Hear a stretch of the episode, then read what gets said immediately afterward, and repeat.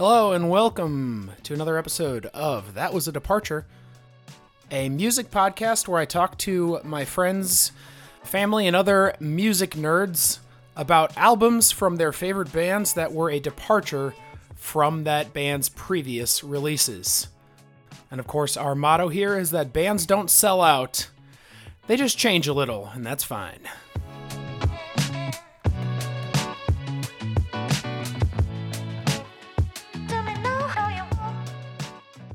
On today's episode, my friend Jake joins me to discuss Sigur Rós, a band from Iceland that I had actually never listened to before, not even one track. So Jake brought this to me and said he wanted to discuss Sigur Rós, and I said, "Cool."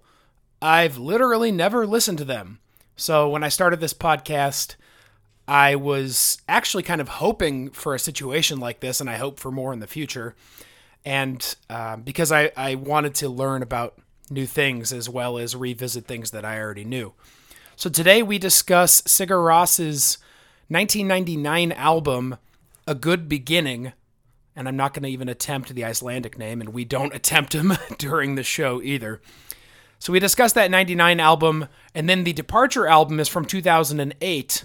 With a buzz in our ears, we play endlessly. And honestly, I think this is one of the most significant departures that I've done so far. So I appreciate Jake for bringing this to me and giving me something cool to listen to. So without further ado, me and Jake discussing Sigur Rós on That Was a Departure.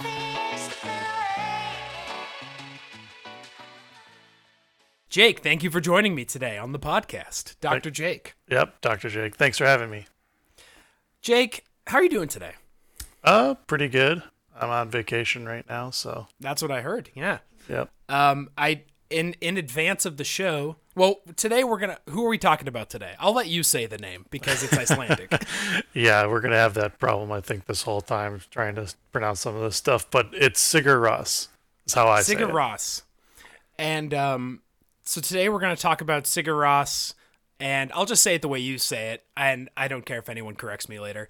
Um, so we're gonna talk about a couple albums that they did, but um, yeah, this was a this was a, a weird one for me because unlike the previous episodes, I had literally never listened to them ever. Um, I knew the band name. I had no idea going into it what the sound was going to be. And you texted me like, "Hey, don't worry about lyrics because they're all in Icelandic." And I was like, "Oh, I had no idea." Yeah, that's it's funny because I had never really listened to the lyrics before myself. Well, like I listened to them obviously, but like Yeah, never thought about what they meant until I did some analysis for this. yeah, and and I kind of tried to as well, but then I was. We can get into it later, but I was I was reading more about them, and and as a band, uh, it just seems like they're all about like creating a soundscape, not to sound snobby as hell there. So it's like sometimes the lyrics just don't seem to make any sense.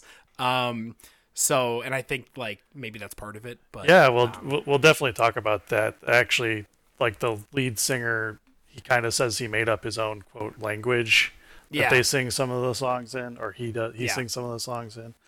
tell me more about your experience with uh, Sigur Rós and how you got started. When did you start listening to them, and and why, and kind of give me that breakdown from your perspective. So I actually know precisely, maybe not to the date, but I know like when I started listening to them. Uh, it's, uh, I I think it was like senior year of high school. Mm-hmm. Is junior or senior? Pretty sure it's senior. But I was in this class. Uh, it was German class actually, and I had taken German like every year possible, and so you gradually lose people throughout middle Right, school and yeah. high school. Yeah, right. And so right. finally, it was what sixth year German, and there was only me and this one other guy who were left at the same level. two people left in the class. Yeah, well, yeah, right. But they they, they ended up consolidating the six levels with the fifth, with like the fourth and the fifth year oh, okay. when we got to that point. I got to fourth year Latin and had like eight people left in the class. You know, Yeah. like yeah. Well, it was a fun time. We we ended up. I mean, at some point, the German teacher was like, "I've got to teach these other thirty kids, and I'm not teaching you anything new. So you all go into the other room and uh, just study, I guess. Yeah, do whatever. talk Yeah. talk in German to each other forever. And so naturally, you were like, "Oh, I can learn Icelandic." Yeah. Right. Yeah. Well, as you can ex- uh, as you can imagine, we we didn't do a ton of talking in German when we were in this room by ourselves. We just ended up talking a lot. So, um, we shared music with each other a whole lot that time. And one of those things was the Sigur Rós album, and I had never heard of them before that. Um, And he just, you know, gave me I think all three of their albums that were out at the time to take yeah. home What, and what what year would have this been? this would you? have been 2006, I think. Okay. Okay. Yeah, so this was still in a time where you would like rip CDs onto your computer to put onto iPad, iPod. So I was doing that Right. constantly with friends at the time, where bring a CD to school, I'll take it home, I'll put it on my iTunes, and then give you back the CD. Right. Right. So that's how I started listening to them, and I pretty much fell in love immediately. I, what they've been one of my favorite bands ever since that time. But What what was your listening like when you first listened to it? Um, what was it about them? You know, because when I when I suggested the podcast to you, it was like you were between a couple of bands, but I you settled on on these guys and like what made you what what what made you uh, choose this band? I guess for this podcast, what is it about them for you? Well, like I said, they're they're they are one of my favorites, and they have come a long way. And I think that the music itself is pretty atypical to like a lot of other stuff, especially like things that that become popular. Um, I think they're still uh, they're definitely not unknown, but I don't think that most common mainstream listeners know of them necessarily. But Yeah, yeah, like their albums have been top 20 on Billboard when they've come out. So there's definitely a lot of fans, but I don't think that they've got as much recognition as they deserve, I guess. But sure. then uh, with the concept of of your podcast, I thought it was interesting because they're very much instrumentalists and musicians that just kind of play what they feel like at the time and then record that and release it. And so it's interesting to see where they where they were and then where they went.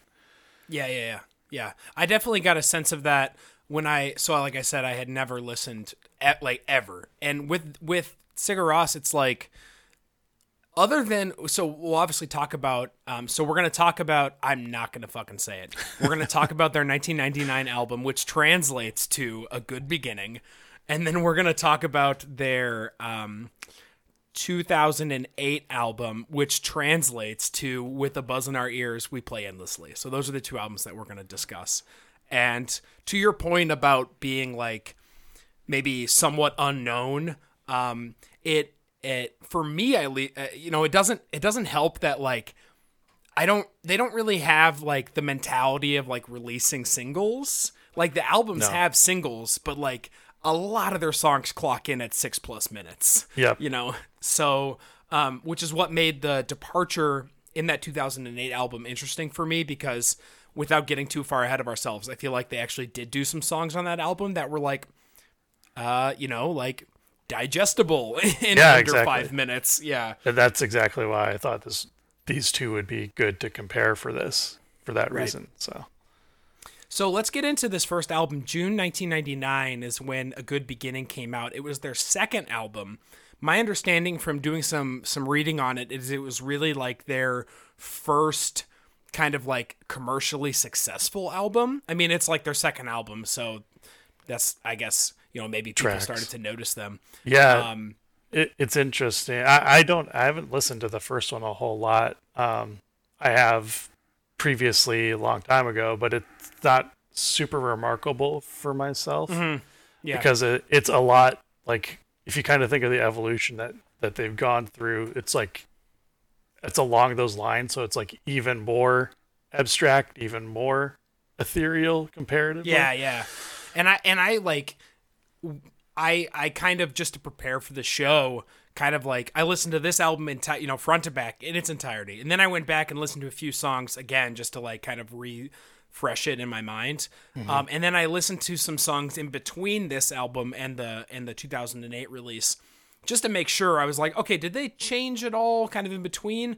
And like you, to, like you said, it kind of they kind of just got like more and more into this sound, and then this 2008 album is when they really like changed a lot. Yep. Um, yeah. So yeah, actually, so um, a good beginning was uh, Pitchfork put it on uh, number two as the best album for the year 2000, um, and was placed at number eight for their top 200 album of the 2000s. Uh, Rolling Stone called it the 29th best album of the 2000s.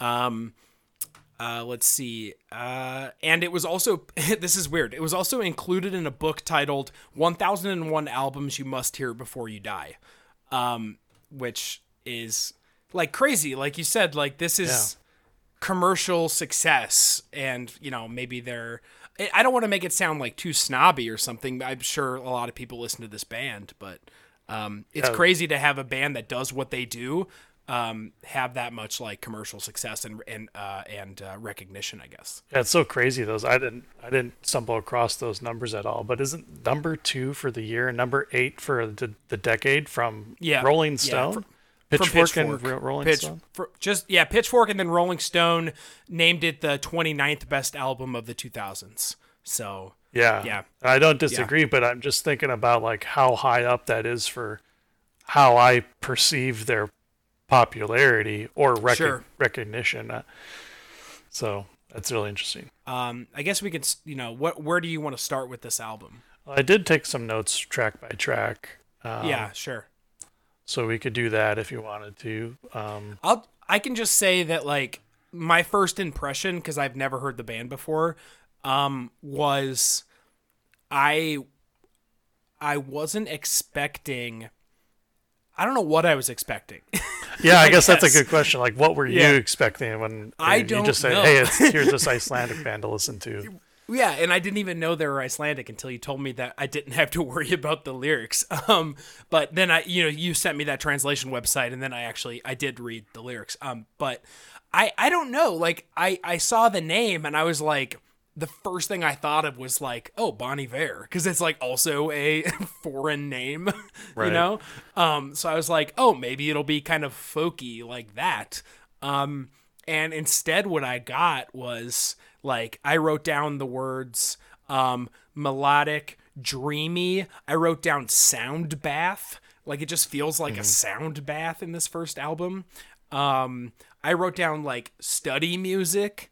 Um, like it's just something you put on and um, uh, kind of like listen to in the background maybe. I also wrote down Pink Floyd and Coldplay.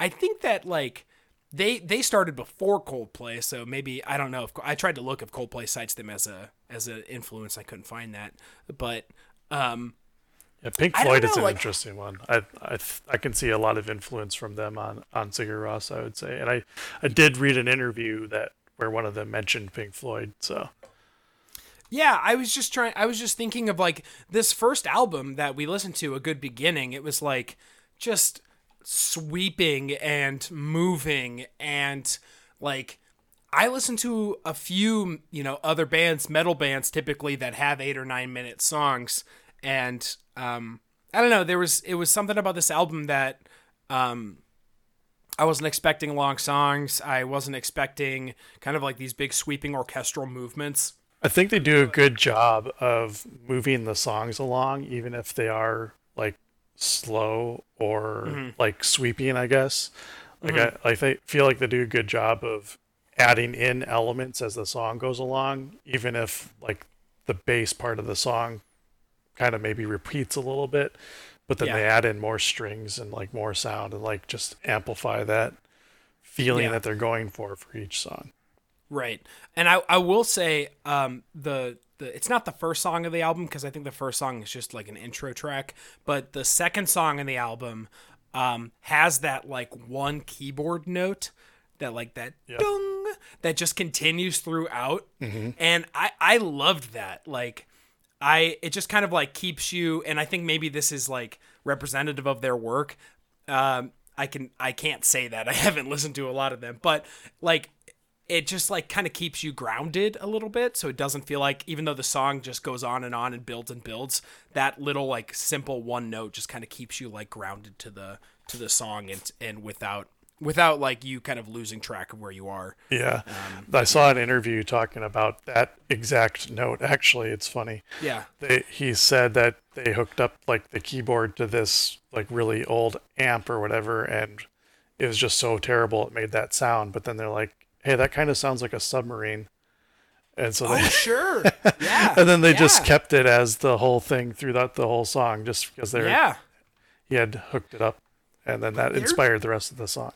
they're fucking weird, man. Yeah. like that's that's the biggest thing I think I got out of listening to both albums is like they're just they're fucking they're just weird and they're clearly like musically very talented and like great at composition and all that stuff. It's just man, I, one thing I'll say about this first album and then you can kind of talk about tracks if you want. One more thing I'll say is like it it feels like just it just it feels like a an album that was made in Iceland, you know, like it just it's Yeah. like blue like the whole album is blue. Like that's Yeah. what I come out of it. Um but Yeah, it's like you get you evoke the visions of the landscape of Iceland from listening to this band. It's right.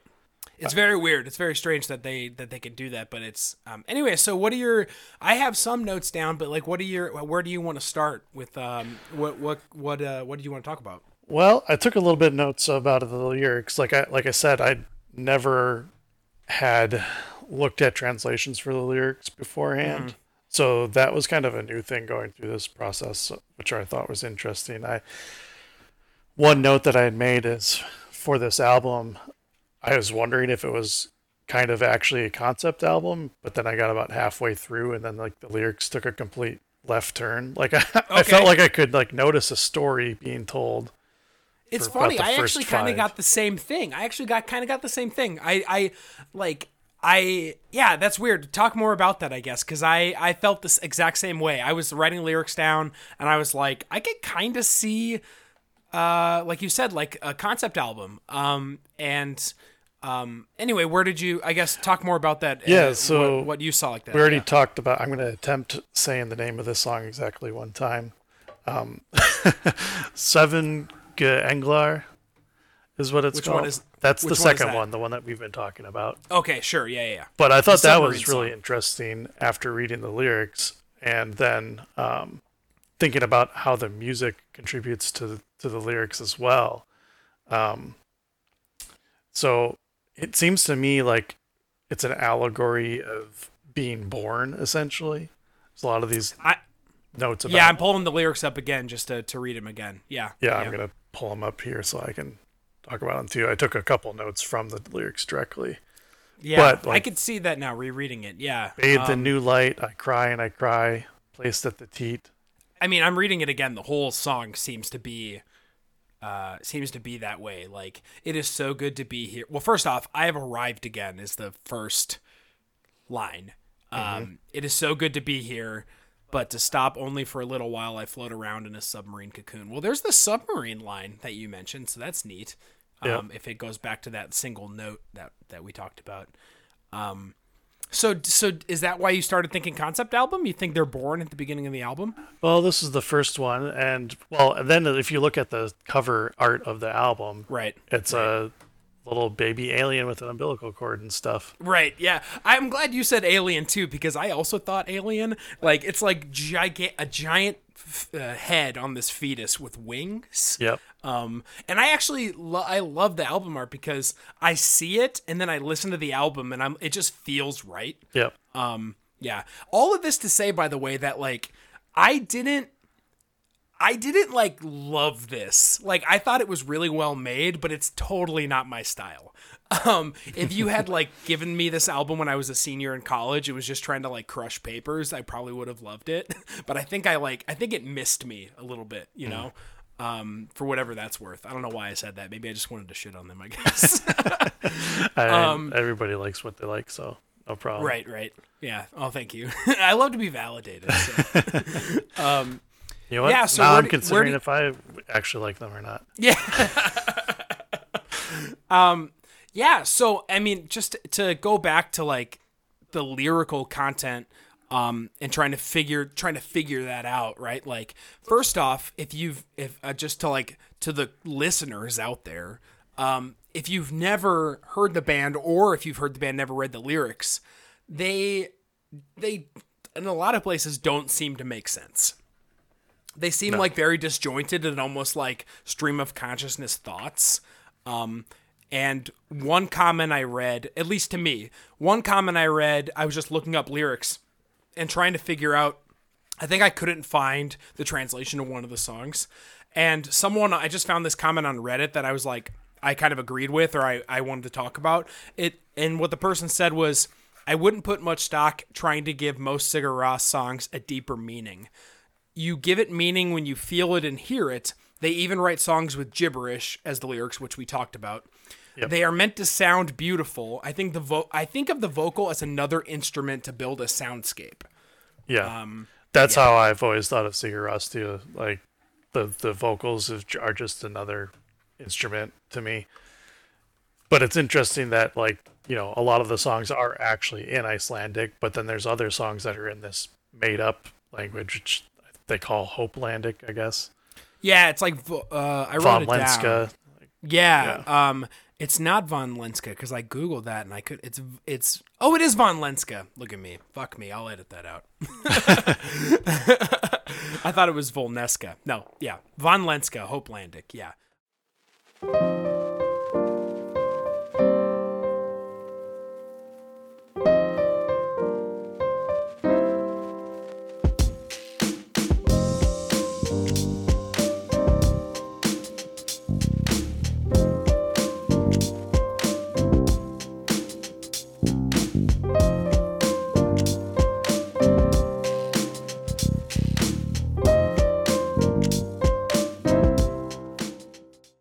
Okay, so we you know we talk about like the birth at the front of the album.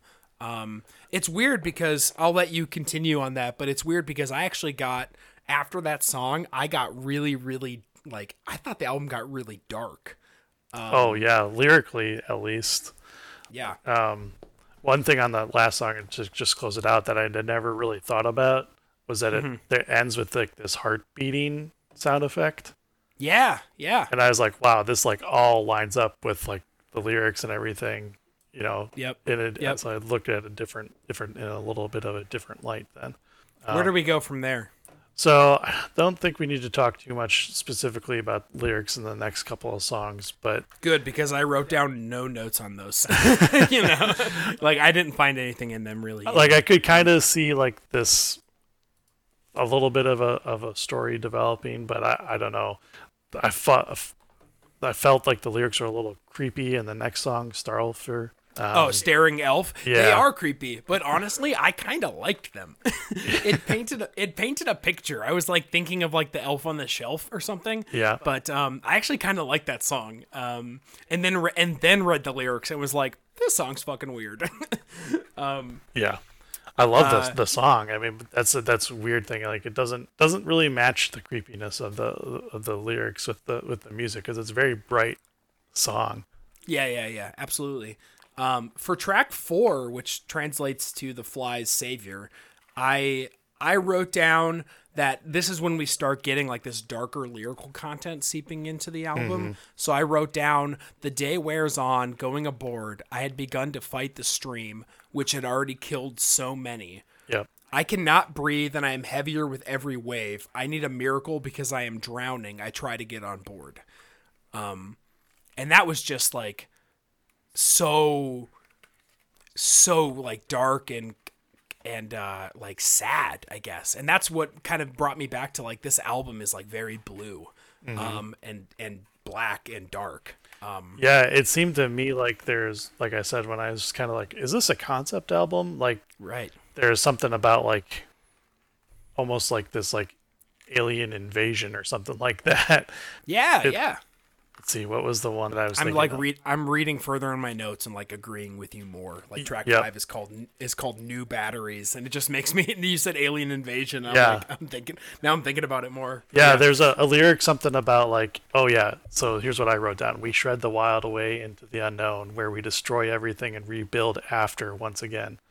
Like, are these What like, song? Which one is that from? That's that's new batteries. So it's like, are these aliens that come and pillage the planets and destroy everything, and then they go to Yeah. the next planet once they've gotten everything out of it? I don't know. Well, I I wrote down barbed wire stapled into my bleeding mouth, Yeah. locked and closed in a cage. Naked animals beat me. A savior knocks and untamed sets new batteries in charge again. Like what the fuck? you know, Yeah. like that's like the Matrix or something. um, uh, and I wrote down this is like the darkest track of the album. Um, and also, if we we haven't really talked about musicality, I think that might be the first song that actually has like a, full drum set. There's like a oh, bass and yeah. a snare halfway through the song, and like a low bass line that I really liked. Yep. But it was that was jarring to me because it was not necessarily jarring, but it wasn't. I don't think that that was present in earlier songs. Yeah, I mean, it kind of like marks a real turn for the whole album. That that song, like you said, like I think the whole second half of the album, you have a little bit more guitar Yep. and bass on it and drums. So like, and I mean, you you move directly into track six, and it starts with like this jazzy keyboard and bass riff. yep, um, which and like the swing drum and harmonica. Like they bring harmonica in, I think, on track yep, six. I, yep. I Um, don't know about that. Yeah, yeah, yeah. So yeah, keep going. I guess. Where would you want to go? Um, I think we can start talking about the second half of the album. I mean, I, Yeah, yeah. Like that's kind of where it starts changing. Where I was like, well, now these new lyrics don't seem to follow the the story that I was writing based on what I was reading. I just had this realization though. You know what? That happens with the the the 2008 album as well, with a buzz in our ears. It does. That happens too. The second, the back half of the album, it feels like a totally separate album. Yep, So you're exactly right. right. Oh, thank you. yep, I I thought about that same thing too. Um, so I guess one thing that I wanted to talk about is there's this. I don't know how much you looked into it, um, but they actually play a cello bow on the guitar. yes. Yeah. Yeah. Yeah. I, I, um. Yeah. Jonesy, right? The lead singer and Yeah. whatever. Yeah. Yeah. I shouldn't say and whatever. the guy, the guy up front. Yeah.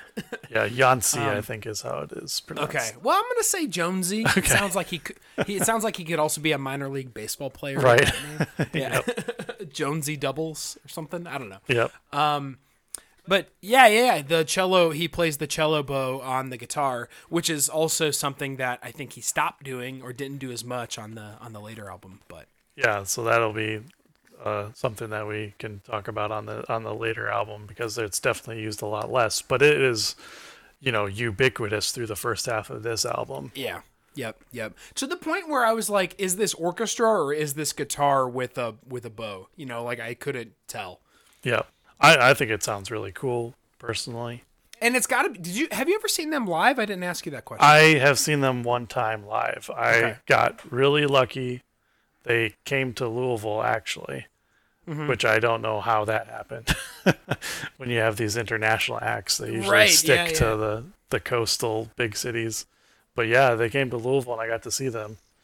Um, it was a great show. It was after their keyboard player, piano player had left, and they didn't play a whole lot of the songs like that I really fell in love with them.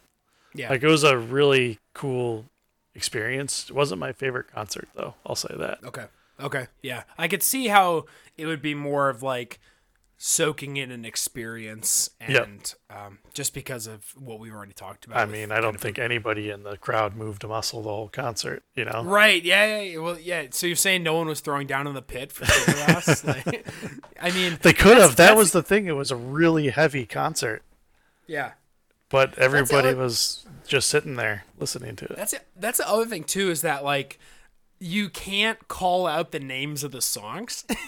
you know, you can't like shout Freebird at them. Um, like, hey, play the heart pounds, boom, boom, boom. Yeah. like it just. Um, But yeah, I mean, speaking of track six, that Heart Pound song, that was maybe the first one where I actually, because of that intro, with the with the jazzy keyboard riff and the harmonica, that was like the first song that I could actually picture like a band playing.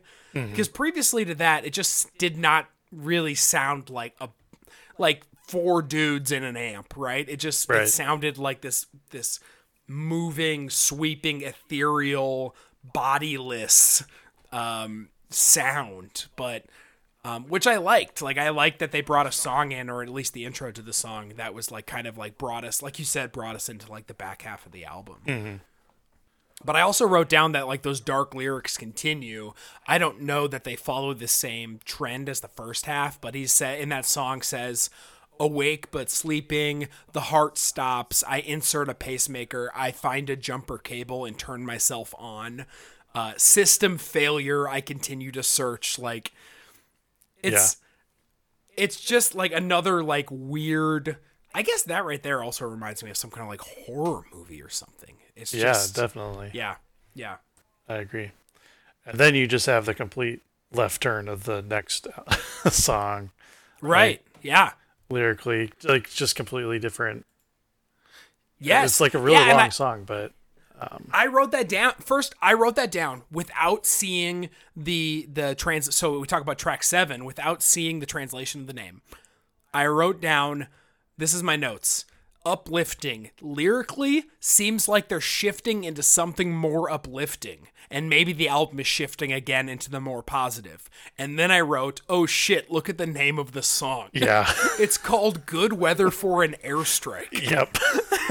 which is a dope song name but um like I, I don't know and then and then what i loved about this song and then i'm sorry i'll let you talk about it if, if you have something but what i loved about the song is that it is so uplifting but it ends in this like orchestral cacophony Yep. like it ends with like a bunch of mu- like a bunch of orchestral pieces just not playing with Yeah. each other It's just And it's- chaos at the end of the song. right right Yeah, this one you should uh, watch the music video at some point in time because it adds a lot of context to the lyrics now that I like read them. is it grainy real-time footage of the firebombing of dresden No, actually, this is a this is a, something that's really interesting to talk about. Um, I guess I'll describe the vis- the music video a little bit. Maybe you can make Okay. the connection with the lyrics. So, Yeah. essentially, this kid is this little boy is playing with dolls on like a dock or whatever, and his dad sees him playing with dolls and runs up to him and like throws the dolls into the water because he doesn't want him playing with dolls Sure. and then it goes over to this soccer match that's being played. So his his dad's like psyching up his son to, for to, to play in this soccer match, and before the game, one of the other boys on the team had recovered the dolls and gives them back to the boy. Okay. So then they are playing the game, and the the boy like kicks the winning goal, and the team all starts celebrating and uh, like piles on each other. And when they all get up, the two little boys are kissing. And Okay. so then the the dad like runs out onto the field and rips his son off and all like and there's like this montage of the two boys like playing with each other and like fields and stuff like that. Interesting. Yeah. Um, isn't Jónsi also openly gay? He is, yeah. Yeah, yeah. So that's where I thought the lyrics I thought were really interesting now that I've read them. I knew about the I've seen the video before. I knew what it was about, but I hadn't thought about the lyrics. I can feel that complete like message coming through the lyrics as well of kind of this forbidden love story a, a little bit through these lyrics. Where do you get that in the lyrics? Um, let's see. Like I see see myself singing the gospel hymn we made together. We had our dream. We had it all. We ride the heavens. We ride searching, climb up skyscrapers that later cracked apart the piece outside. Hmm. Um, so maybe it's it's not it, it. So it's hopeful at the same time. So to me, Right. I got that it was like, you know, we are gay, but we're together, and that's what we need. And we go to these different places to try to be ourselves. And it falls apart every time, but at least we can go somewhere else and continue to be together. That's what I Well, got from and it. and then you read the last line of the song: "The best gift God has created is a new day." Yeah. So I actually see that as really, like I said earlier, like the song is really uplifting. I actually see that as like super uplifting. Like the best gift that God has created is a new day, like a chance to start over. You know, um, but I mean, and like what I like about the band is like what I said earlier that that stuff that I was reading on like on just some stupid comments on Reddit was like, uh, you know, you can because the lyrics first off, just because they require translation, you're already getting someone's take on Yeah. them because every translation has, uh, you know, like a person's understanding of the original text. So, and then it just gets further when when you, the listener, hear it and can read the lyrics and put your own. Yeah, you definitely have Uh, to take the translations a little bit at face value.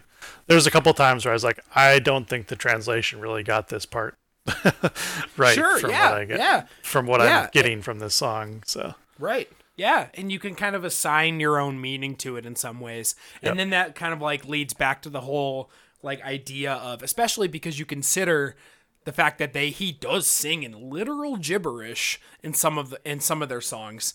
Um and so it's in that situation it's like you could you could take it all the way. to, I don't know if it's like nihilist, but you could take it all the way to be like the lyrics actually don't mean fucking anything. You know, like Yeah. you can assign whatever you want to them, but like literally, I they don't mean anything. They're just kind of like cool phrases. it's like the I- red Icelandic Red Hot Chili Peppers. yeah, That's what I feel about Anthony Kiedis' lyrics. yeah, no shit. That's the that's the if I could if I named the podcast things, that would be the name of this episode. the Icelandic Red Hot Chili Peppers. Just says words Oh. that go back to back and back with each other. Right. Yeah. I mean, and like, I you know, I don't know. It's it's I I choose, I choose not to really like live in that world. I prefer to read the words and with the belief in my heart that like he chose those words for a reason. You know. Um, Yep. So that's kind well, of just I mean, how I, he's got this. The singer's got a way of making these songs with literal gibberish, like you said, but some of them are in Icelandic, so clearly Right. intended to write the words. So Right, right. And we can talk later in the in the next album that we're gonna the Departure album uh, about how they actually sing in English on that for the first Yep. time. I think it's the first time time they've ever sung in English. Yep. Um. So let's move on to track eight, Olsen Olsen. That's a weird song for this album. I first off, um, I don't know what the title means, and I couldn't find anything that was definitive. I saw somewhere that it is the name of an Icelandic candy bar. I saw that it is the name of an Icelandic card game. I also saw that it is the name of an Icelandic sandwich shop. yeah, so what I So- found was an interview with one of them, and they said it was an inside joke about like a policeman that had stopped them or something like that. Okay, all right. I thought you were gonna say it was an inside joke about the Olsen twins. and I was gonna be. I, I, saw some people mad. on Reddit speculating that too. Yeah, yeah, yeah. um, what I liked about this song was the at the end of the song there was this background crowd noise kind of with like a whistle coming in and doing the final, taking that melody and kind of playing it out, you know, like this, like solo from this i don't know what it is like a it's not a slide whistle but it's like this almost this like childish toy playing the melody Yep. um, and it just kind of like made the song. That's why I thought this song was kind of weird on this album because, and I think actually, um, as we move into the next album, uh, the with a buzz in our ears, it kind of like looking back on it reminded me of that because it kind of like created this very like fun atmosphere that you don't really get in a lot of the the rest of this album. Yeah, I, agree. And I did make a note here that part of it was like actually recorded outside That's like, what it is in a Yeah. field. Like Yeah. they got their family together and did played it essentially and record it. Yeah, you can tell. You can. It actually reminded me a lot of the Hotelier. I don't know if you, I Hotelier, Hotelier. I don't know. Have you ever listened to them? No. they, they have they have a few songs on their most recent album which was a long time ago unfortunately because i really like that band where they recorded it outside like by a stream and you can hear the stream flowing by and you can hear like people singing and it's Yeah. that's what it reminded me of I came across But- a lot of these references of them saying they recorded things in weird environments and stuff like that. Mm-hmm. Yeah, yeah. So I think to your point, they're just they're just weird. like to do things atypical. They're just like, well, we found ourselves here and we had a recorder, so we recorded it. Right. Yeah, yeah, yeah. What what do you get from maybe the end of the album?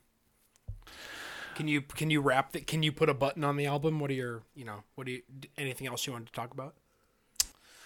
Well, I do like the not the, the so the last song is a little kind of just kind of an outro thing, but the second to last Yeah. song, I I love that one a lot. Yeah, Um, yeah, it's clearly it's about um, just like them evolving to like a recognized band um, and i guess there's a story behind it where they had gone to like a, a cafe and asked the cafe owner to put their album on um, bold move. yeah so I, I guess they went there to listen to their first album in the thing and that was this song is remarking about them having a, a an all right start to their uh, to I their see. career Okay, yeah, I get that now. but musically i like it yeah, um I it was probably my second favorite song on the album.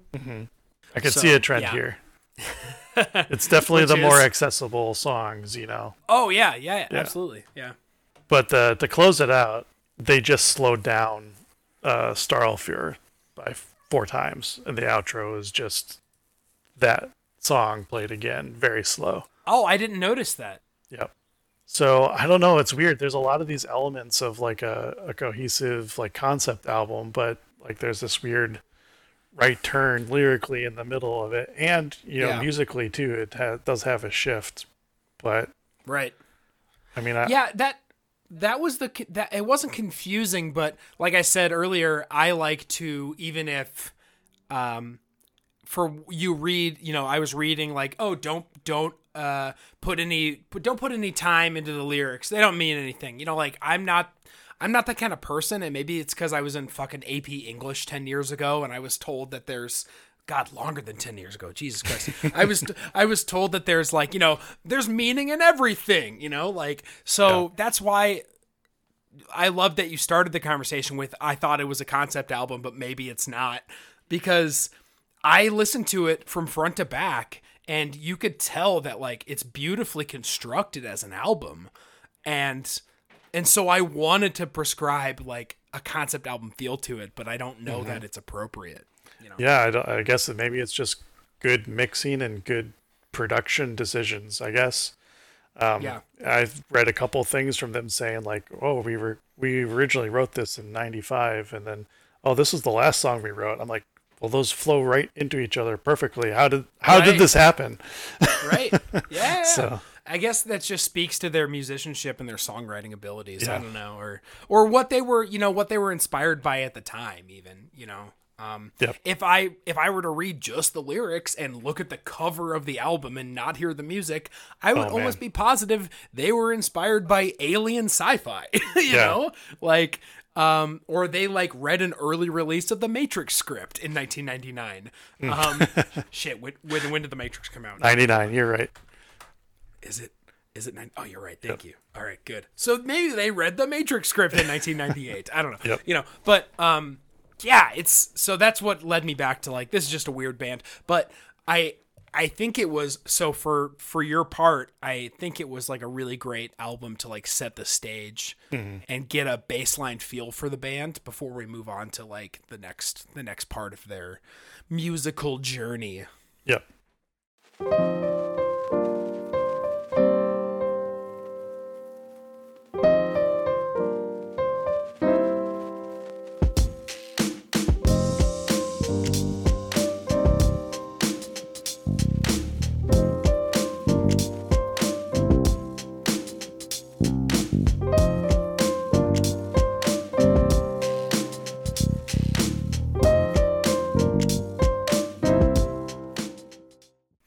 About the 2008 album with a buzz in our ears that we play endlessly. I'm not going to say the Icelandic.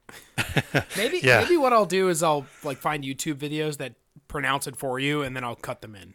We'll see. That'll be a fun gift for post production, Erik. Yeah. This one is even worse for the Yeah. pronunciation. right, right. Um, but so this was released June 2008 um, and recorded January through April, so recorded the beginning of that year. And this one is, uh, man, you you could not have picked a better, you could not have picked a better like departure. I think. Um, I was gonna say, I think out of this I I- out of all the episodes I've recorded and studied for, this is maybe the most stark departure for these first couple of songs. Um, yeah. So um, this was uh, the this is their fifth regular uh, studio album, and um, like right away it just it it's just so much more. It's not poppy, but it it um the first. I mean, let's talk let's talk about gobbledigook. I want to talk about gobbledigook. yeah. uh, what a weird, cool, weird song. you know? yeah, this whole the first half of this album is it's just so completely different from anything you hear from them previously. And Right. immediately starts off with guitar chords, which is Right.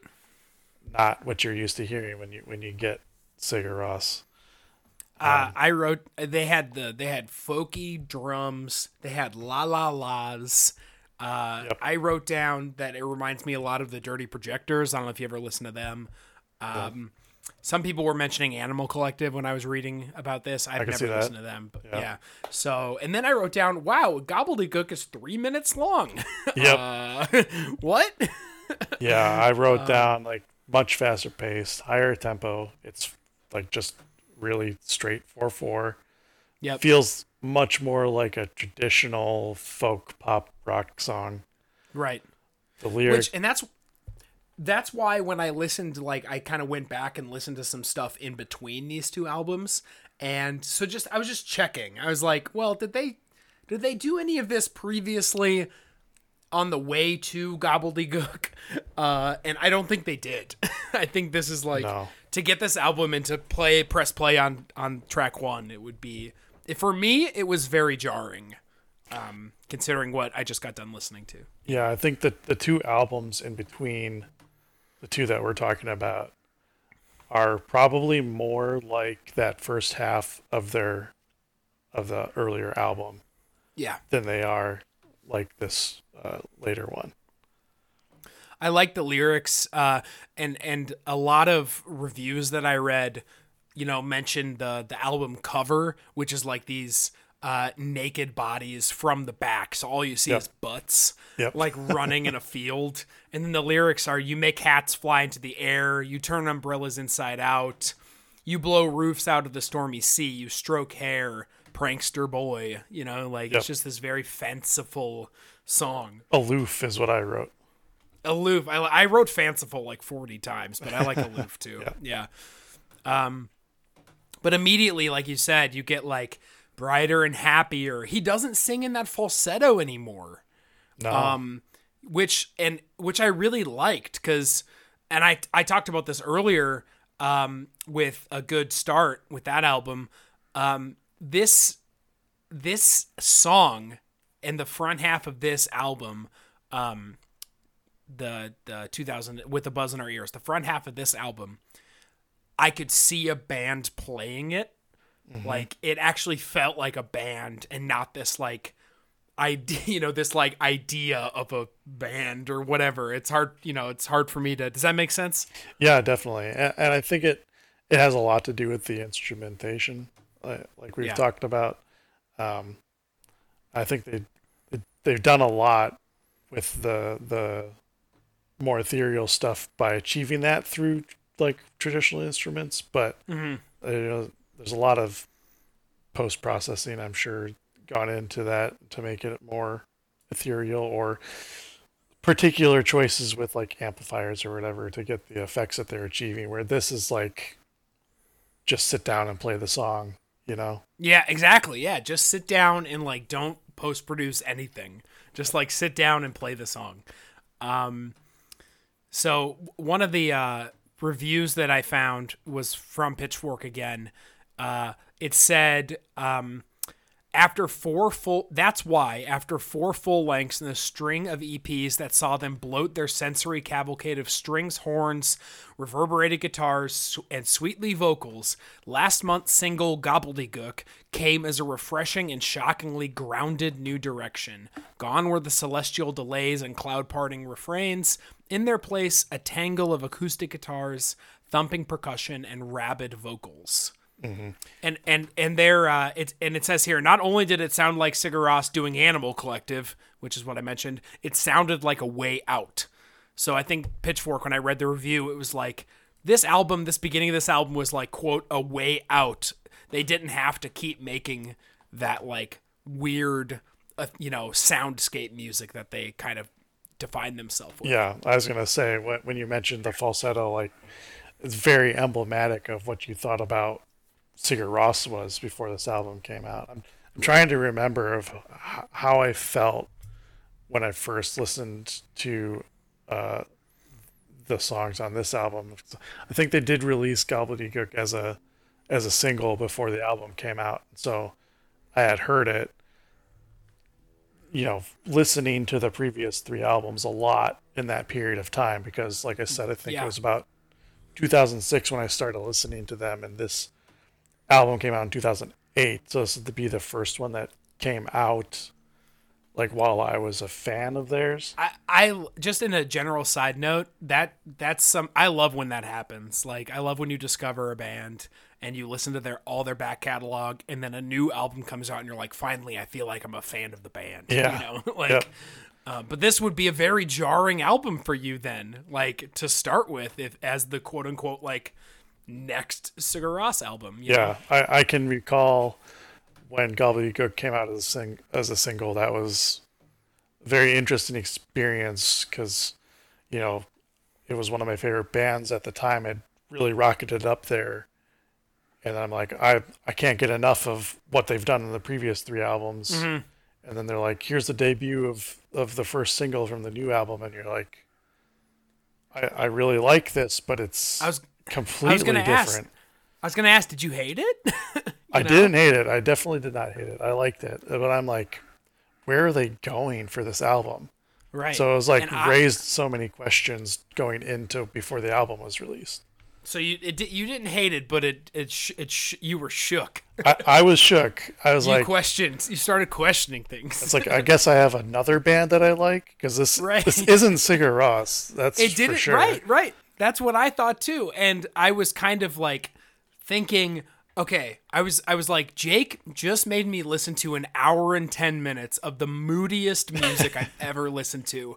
Maybe this departure album he's given me is like fun, you know? Yeah. And and halfway and then you get halfway through the album and they kind of revert back a little bit to their old Yep. ways in a in a weird way. Um Yeah, but, it, it, it's funny. I, I, I mean, it's it, tells you all that you need to know about the first half. That those are the songs that I think of on this album, and yeah. I don't really think of the ones on the back half of the album when I'm trying to if I'm going to listen to it or if I'm recalling Yeah. the album yeah. itself. So Right, right. And like to to my point earlier about the uh a lot of reviews mentioning the album cover. It's like when you think when you when personally I listened to the album one and a half times, you know, for this show. All I can remember is the album cover, and then you remember those fun, kind of like aloof songs. yeah, Um, Uh, one of the reviews I read was from The Guardian, and it said they've ditched introverted moodiness and discovered frivolity and freedom. Um, which I loved that. Like frivolity, like being frivolous in a song.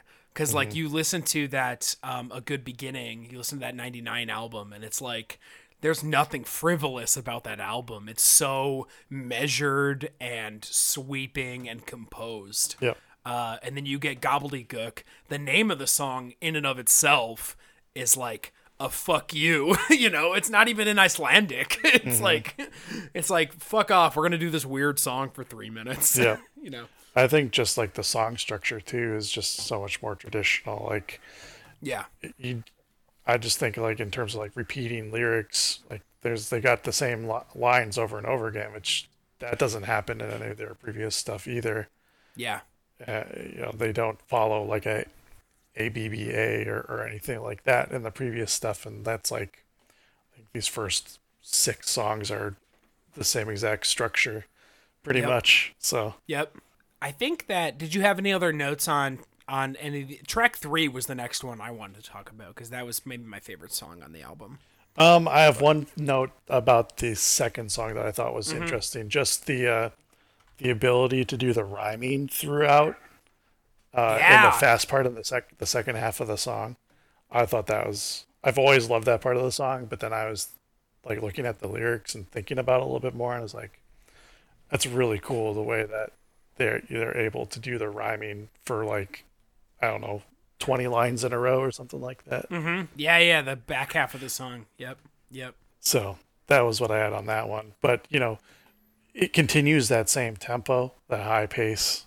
Yep. Um, They add like trumpet. They add like uh, bells or like a glockenspiel, if you will. Mm-hmm. Um, hey, there's some German for you.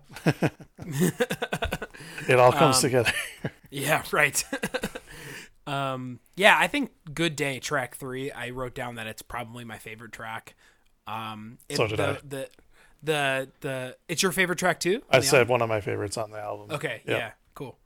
Um, I wrote down that it reminds me of like softer Coheed and Cambria stuff. Um, uh, just like generally like kind of like that acoustic like soft vibe that Coheed does sometimes. Um, but then the orchestra comes in at the end, and then you can tell it's still like a sugar uh, a Sigur Rós song. I always want to call them Sugar Ross. Uh, and uh, that's not what I ah, fuck. I just remembered I was going to start the podcast with. We're here today to talk about Sugar Ray. Um, there, I said it there, man. Every good morning. Yeah, right. Yeah, every good every good day. um but uh um just like really nice to see like hopeful lyrics. I send you the sun, late in the summer's day, temperature rises, the walking pace increases, shines on the warm faces. It's a real day. Go go away, clouds. Yeah, Like, the lyrics on this one are, are beautiful and it matches Mm-hmm. the music. Uh, what I kind of got from the lyrics here is kind of like a love letter to Iceland because you can tell how much Yeah. pride they have for where they're from. And I feel like this was kind of them saying, like, we love how the feeling going into the springtime in Iceland when the snow starts melting. yes. And yeah, and I think they really captured it in the lyrics and the music of this song. Speaking of, we talk about concept albums. I felt like this album, by the time you get to the end of it, was like spring, summer, fall, winter. You know, I Um, did not think of that. You pivot in track five with the song Festival. You kind of pivot at that point to getting a little more moody. Yeah, I can And then that. by the time you get to like track six, um, it's like way more reminiscent of their earlier stuff. Um, it still has like upbeat drums in it, which kind of reminds you of the beginning of the album. But Mm-hmm. um, you you can't deny by the time you get to track seven, it's like this is a a, a Sigur Rós song.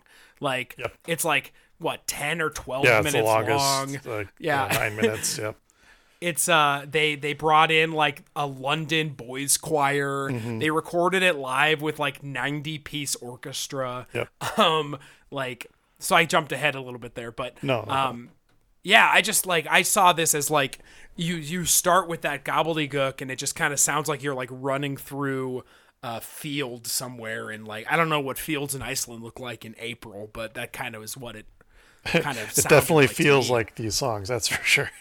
yeah, right, right, yeah. Yeah. That's the other thing too is that like you listen to the um a good beginning that 99 album and it's like I've never been to Iceland, but like I think this is what Iceland feels like. yep. Um and so it was nice to hear on this next album on um with a buzz in our ears. It was nice to hear like oh, Iceland is not just blue all the time, you know. Right. Yeah. Can we take a very small detour to talk about another thing that they put out? Yeah, sure. Um They put out. They called it Home, and it was. I think I mentioned this to you about the documentary that they did, and I just want to say that that's a really remarkable thing that they recorded, where they just did a whole tour in Iceland only, where they just basically took a bus from city to tiny little town in Iceland. they They hit up all three cities. They hit all three cities. Yeah. all three of them. That's my Iceland joke for the but they just all you know recorded in really interesting places and like is all word of mouth type stuff okay. but it's really Yeah. cool because you get to see all like what iceland looks like and they're all over the country and they do Yeah. a lot of really neat things on that on that uh yeah. footage so That's yeah, and so you just get the sense, like you said, that they are like really proud of being from you know where they're from. Yep. Um, but the the cool thing about this album, this um, 2008 release, is they actually recorded some of it in Havana, Cuba. Um, so they recorded in Reykjavik, they recorded in London, and they recorded in Cuba for some of it. Which you listen to those like first three tracks, and it's like, how can you go to Cuba and not record songs like that? You know, Sure. Like you're not going to record a song like that. I guess I don't. I don't know which ones they recorded in Cuba, but you can kind of guess. You know, like yeah i didn't Um, i didn't even know that Uh, yeah, like some of I don't I don't know which songs, but I know they did some of the recording in Cuba. So, um it's like you listen to those upbeat frivolous songs and it's like I could see how they recorded this in a, in an on an island. Not well, Iceland's an island too. On a hot island, you know. Um uh yeah, I don't know. It's like um, and yet they still maintain like that Icelandic feel. Like you said in in uh, track three, "A Good Day," when they talk, when you feel like you you they talk about their love for Iceland in the in the springtime, perhaps. Right? Yeah, and I was gonna say just um, the note that I put down for the album as a as a whole is that it's kind of like a decrescendo, like from the beginning to the end.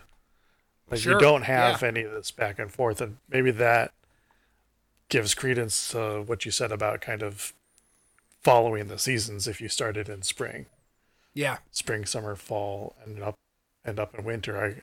I I see that a lot, and that mark matches with uh, what I had said about it. Like it just kind of really starts off really fast, and just kind of s- continually slows down and turns a different tone through the second half of the album. it yeah it, ch- it like chills, you know. Yep.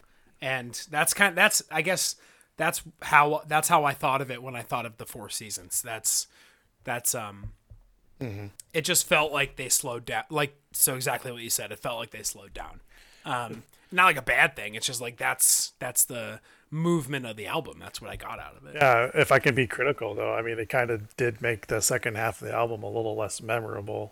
oh absolutely i was gonna say like I, like i think i was kind of leading on or kind of getting i was getting to this point earlier is like i really enjoyed the first half of the album because I like I said I was like Jake is making me listen to this band. I just got out of an hour and 10 minutes of this moody uh slow orchestral music and I'm like, "Oh, sweet, a 3-minute Sigur Rós song. Dope." like I love this. And Yeah. then by the back half of this album it's like they're kind of back to their what they were doing before. I I don't think it's it's it's different, but it's it, I was about to say it's different but similar, which doesn't mean anything. Um, I still feel like on the back half of this album they didn't do a lot of like the falsetto. They didn't do a lot of kind of like this etherealness where it feels like they're playing inside of like a I don't even know how to say it. With that 1999 album, it just kind of feels like they're inside of a crater on the moon or something Yeah, that's Like- a good way to say it. Yeah, you know and with the back half of this 2008 album it sounds like their older stuff but like cleaner and not Yep. as not as sweeping and Yeah. still musically very very very big but i don't know it doesn't it doesn't sound as like the only thing i can think of is it doesn't sound like they're inside a fucking crater on the yeah, moon. it's i don't know definitely not as full. I put a note down about the like the bare guitar and bass and voice. If we're talking about this is track number eight. Il, Yeah, Il sure. Jesse, I guess. But it's uh, it's kind of got that same tone of the back half, but there's not. They still kind of have gone away from doing all of that post production, and it's it doesn't make it very full. Like it's still musical, Mm-hmm. But like it's just guitar, bass, voice, right that and some strings. That's- that's the that's a better way to say it which is what I was just trying to say in about a million words. The post, like what you just said, the post production, right? Yeah. Like that 1999 album just feels, I, to be critical, it it's like overproduced, right? Um, I think it's the sound they were going for. Um, but like to a critical ear, and for me, someone who's never listened to them, it just like you you go forward, you listen to this Departure album, then you go back and listen to the '99 release, and it's like overproduced as hell, Um, Yeah. and everything has reverb, you know, Yep. uh, and that to me is always a sign with any band when they overproduce something is when everything has reverb. um, but so that's why I actually like think that the back half of this second album is is um I don't know like a more digestible version of their old stuff. Yeah, a bit. I I would also say, just knowing the other two albums in between these two, that they definitely refined that formula, Yeah, um, especially on the one right before uh, the 2008 album. So I think it was 2005 Takk. That that one I think has really really nailed that formula that they had been going for on their the the 1999 album. Um, and then of course they they make this big turn for this 2008 album. right. But like you said, I think they learned from that 1999 process to dial back the post production a little bit, but they still had a lot of those elements that um, really connected with me, at least in the in that 1999 album. You definitely get that on track seven, which is Rowboat, which is that song where they recorded it live in a sing, uh, apparently in a single take, with the participation of like 90 musicians, like the, a London orchestra and a boys choir. Um, but I wrote down like so that you definitely get the feel for like Sigur Rós still knows how to be themselves in this song. Um, uh, but like I wrote down that like gobbledigook feels a million miles behind me. Yeah. Like what what happened? you know? Yeah, that's Um, the thing is I, I just feel like this song kind of kills the album a little bit. Yeah. And you don't have a whole lot left after this. Uh, you go to this really long nine minute song, and then there's what there's like four tracks after that that are all fairly short, but Yep. but yep. still, I mean, it just grinds to a halt. I feel. Um, still, like it, like you said, it's still it's still Sigur Rós. I still like it, but I don't think of this album as. It's hard to recall it as a whole once you get past that song because Yeah. you kind of after having that first half of the album where it's got so much energy and it's new and fresh for the band Yep. and you get to here and you're like okay this is basically them taken to the max and saying this is the last time we're going to do this Yeah, right, right, right. you know and then you're Yeah. like okay and then the rest is kind of like almost the same thing Yeah. four more times I wrote down what happened to the new fun Sigur Rós. Right, Like, yeah. uh, by the end of track seven, I was like, "What happened to the new fun? What happened Mm-hmm. to your new look?" You know. yep Um, that's you look at the album cover with these naked butts running away from you, and then you hear Rowboat, and it's like, I don't think that these are on the same album. I'm Yep. pretty sure. Yeah, uh, when I was reading reviews, um, basically every review said track seven was just overwrought. Was just like, you know, I think the pitchfork, the granted pitchfork likes to always think that they're witty, and so they write shit like this all the time because they think they're the funniest people in the room. But they said like Andrew Lloyd Webber would cringe at track seven, like it was like it's like too much for Broadway. You Yeah, know? I can Um, remember before they released the album, they had done some previews of the um of the orchestra. Like Yeah. they they had they had kind of given some details of the album, and they're like, "Hey, we went all out and we got this huge orchestra to record a song with us," and I was like, "Okay, that sounds pretty awesome for Sigur Rós." Mm-hmm. And then I think you get to this song and you're like, you just did a Sigur Rós song like like any other of the songs. Like I feel like you a little you wasted it a little bit. Yeah, no, and I I read about the song before listening to the song because I was like getting ahead of myself. And so I was like, oh man, they got this massive orchestra. It's going to be a single, it's a live take. Like, that's pretty cool. And it almost doesn't even sound like a live take. Like, it sounds like produced again. Um, it was like this cool idea that Mm-hmm. I guess when I think of like a live take with an orchestra, I think of like Metallica's S and M.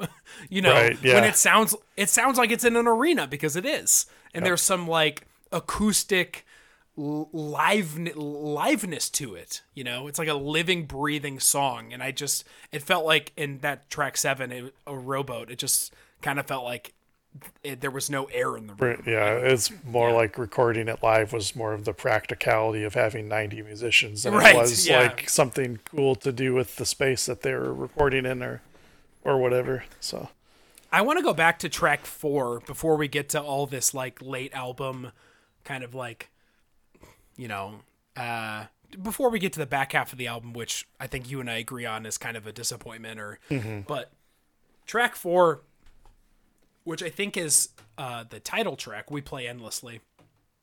Well, there's actually like two title tracks because they split. Yeah, track six also is. But anyway, track four, we play endlessly. Um, I just like you hear that in front, you know, and and on the front half of the album, you hear "We Play Endlessly." It's a single. It just like continues this really great theme of play, like yep. just and not to I'm being redundant there, but you know, just like the the the feeling of like having fun and being like you said aloof and like the lyrics are like we all saw so much, we can do everything all over again. A never-ending day is over. We play endlessly. We play and then they and like you said, they repeat words which they never really did in the previous stuff. We play endlessly. We play endlessly together. We play all over together. We all sing together. Yeah. Um, I I thought that this one was pretty much a direct like reflection on their career up to that point. So kind of the same thing that they had done with the song on their 1999 album saying like, "Hey, we had a, a good beginning for that first Yeah. album." I feel like this one is more like wow, we we made it as musicians and traveled the world and we're playing together as this group of friends um, you know, all over the place and whatever we feel like playing, and Yeah. uh, you know, we just don't want to want that to stop. Essentially, And strangely enough, this was their last album before they took a hiatus. yeah. And one know, of their they- members left the band. yeah. So they took a hiatus like the next year. Um, Yep. And then Jónsi did a bunch of solo stuff, I guess. Yep. Um, but uh, I did read a, um, a funny note in one of the reviews I read that the title, With a Buzz in Our Ears, We Play Endlessly, some people read that as like the band, like fucking trolling the audience. Like, we know you guys think that all we do is play long ass songs that just hum. You know, like it's like we're playing endlessly and all we're doing is just like buzzing in your ears. So someone saw that as like a little like nod to their old stuff. Um, which makes like the first four or five tracks kind of like funny and weird and I don't know. Yeah, I'm glad, regardless of how the album starts and ends, I'm glad that it felt like a band was playing it and not just this overwrought, overproduced, um, uh, you know, soundscape. Like it felt like I understood them as a band finally when I heard this album, um, and and maybe that's just because, as you know, generally people who consume music we're used to and we like four and a half minute songs that have guitar and drums. But um i just felt like i understood them better uh with the at least the first half of this album but even the back half of the album even though they did kind of go back to those like big soundscape songs it didn't sound overproduced and it was i didn't like it as much um like like we talked about it just kind of felt weird and like a, a decrescendo on the album but at the very least it sounded like a band to me finally and i could actually Yeah. like say i heard them as uh as a group and not just as this like computer sound or whatever yeah. th- Those the first half is definitely much more accessible. I think it's maybe worth talking about the genre of their music as a little bit as a whole. Like Can you can you genreize their music? So you- I, I would say that they were heavily categorized as people named it post rock for their first up until this album essentially. Okay. I think they still get that label applied, but I think that post rock as a genre has a reputation for doing and making people feel exactly how you felt in the in that 1999 album. So then you got the weirdos like me who like that stuff. We're, we're talking about like explosions in the sky. I was I Um, couldn't think of the band's name. Thank you. Explosions in the Sky. I, Yeah. I was like I was like there's a band that I think of when I think of post rock and that was it. Yeah. Yeah, so it's kind of hard. Post rock and prog rock, which happen to be like my two favorite genres, but they're really hard to categorize. And I feel like a lot of times both those genres get bands put into them because Yeah. there's no good way to really describe their music. Sure. But um, yeah, I think that you see that Sigur Rós solidly is kind of when you think of post rock, really, really long, ethereal um, music. Probably a little bit shorter songs than most of the other bands that get lumped into the post rock label. Like Explosions in the Sky, I think they do like 25 minute songs. And I'm not about that, by the way. I'm not about yeah, I, I used to listen Yeah. to a lot more, I, not so much nowadays. But you know, they would do.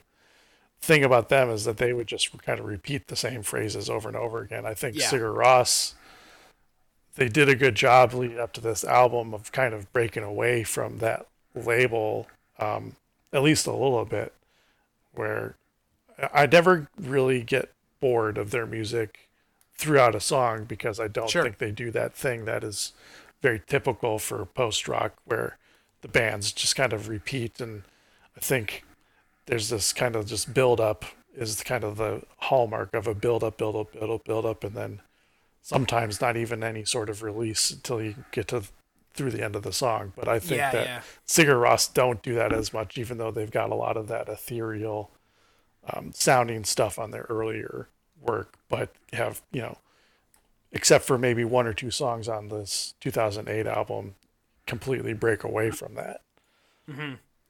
I would agree with that. Like I I never found myself um getting bored with any of the songs, whether on the 08 or on the 99 album. I never I was never like except for maybe Rowboat. with Yeah. Rowboat I was like, is this song over yet? But um only because it was so overhyped, you know. like Yep, I said, I was exactly. like, oh damn. Yeah. So um but like on you to you know, we go back to the 99 album, it's like I I got into it. I didn't even know what I was getting myself into. And then once I saw that the songs were eight, nine, ten minutes long, I was like, oh, Christ, here we go. but I never felt bored by it. It was always interesting. And like you mentioned, Explosions in the Sky. And I, and I know I never listened to them, but I had friends who listened to them. And I know that those songs just bore the shit out of me. Yeah, that's Um, the biggest risk when you're gonna try to play that type of music is is is boring somebody. Um, and then explosions in the sky, they like to just not pay it off either. So yeah, yeah. You're to your point about this.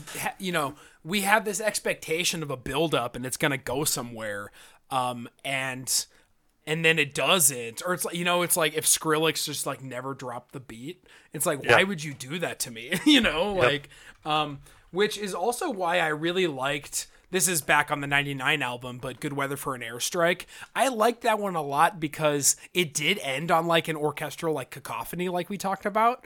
So like to have a song that builds and then not end in a satisfying way but still end i thought that was cool and like a different way to take a quote unquote post rock song i guess you know? Yeah, Um, like cause you normally with a long song like that you're kind of expecting like this big flourish and this big long note held and then the song dissipates but like to end for them to end on kind of like this noise essentially was a cool way to like i don't know do something different with that genre i guess. Yeah, Um, definitely. So any other like uh clo- i don't know like are closing thoughts are we there what do you think I mean, just to reiterate, like I, th- as I think we've kind of talked about a lot here is just that how much of a big start this album has and then a very slow. I mean, if we just want to talk about All Right, so that we mentioned it before that their first English song. Right. Um, I had read that they had actually intended the whole album to be in English at one yeah, point Yeah, I saw time, that too. Yeah, yeah, yeah. but they just felt that they weren't naturally enough uh, either composing or writing or singing in it that they decided to just go back to Icelandic for most of it. But you know, the album ends on this song, and like if you thought Ára bátur, the rowboat, stopped the the brought it to a halt. I mean, it's like a glacier. This song. I mean, it's just I I hated this song. Man. yeah, Like it's and it's funny that it's called All All Right because uh, by the end of it I was like, all right, you know, like I like I was it it just wasn't moving like at all. It felt like a it didn't feel like a great album ender. It it it felt like it wasn't really saying anything or doing anything.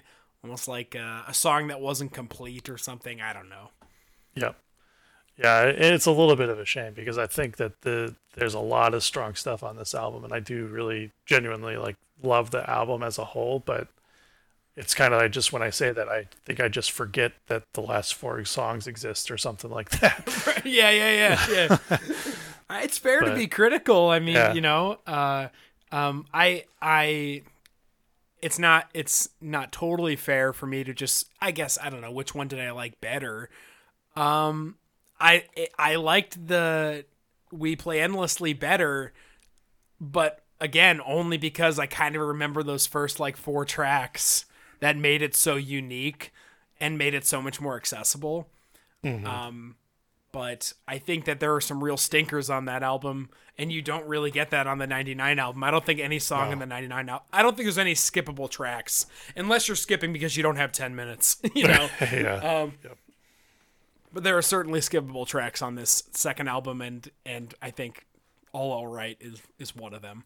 Mm-hmm. Um, yeah, I think they just do a much better job of filling the space in the slow stuff on the 1999 album, and it keeps it interesting, even though a lot of it is is pretty reserved and slowed down. But Yeah, it's just much more interesting than the the slowed second half of the 2008 album.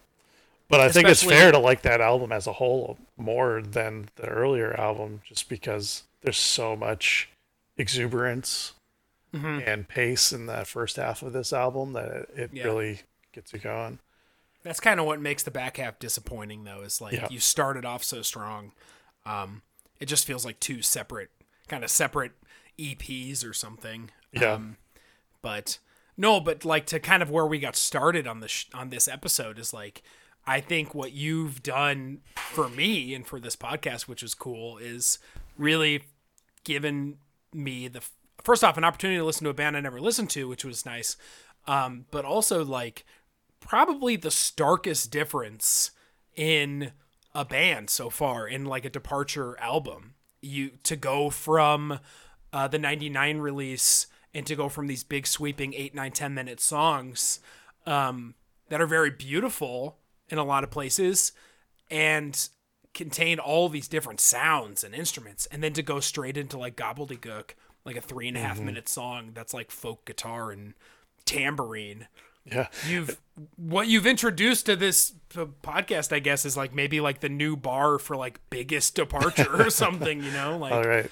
Challenge challenge put forth to everybody else. right uh, it's it's funny you say that though because I feel like there's a couple days um since I had kind of given you the info on what I would like to talk about where I was like yeah.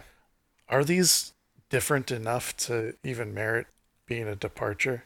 Sure. It's kind of funny because because I'm like just so know the music so well that I'm maybe think that the they're knowing those two middle albums and the evolution that they went that it's a lot more gradual than listening to these two particular albums back to back where I was do you- like is this a, much of a departure between these two but I, I But- mean I think so ultimately you you you knowing their music so much better than me do you get anything on those in between albums that are like tracks one through four of this album Do you get any? I went back and checked. Like, I think I went back and scrolled through Takk really quickly, um, Mm-hmm. and I was like, I don't think any song is under six minutes long on some of those albums. Yeah, So, I, like, I think talking about it through the through uh, the two of us right here has definitely convinced me how different these two albums are.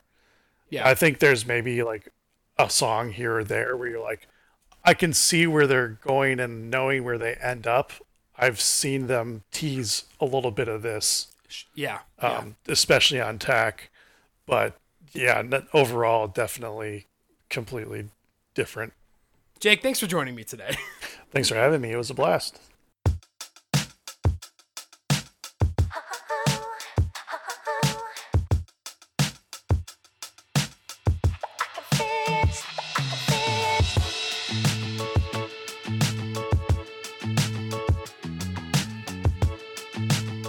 That Was a Departure is a podcast created, produced, and edited by me, Erik Burgess. Thanks again to my guest on today's show for helping me talk about music, which I love. Please subscribe to this show wherever else you get your other podcasts. And thanks again for listening.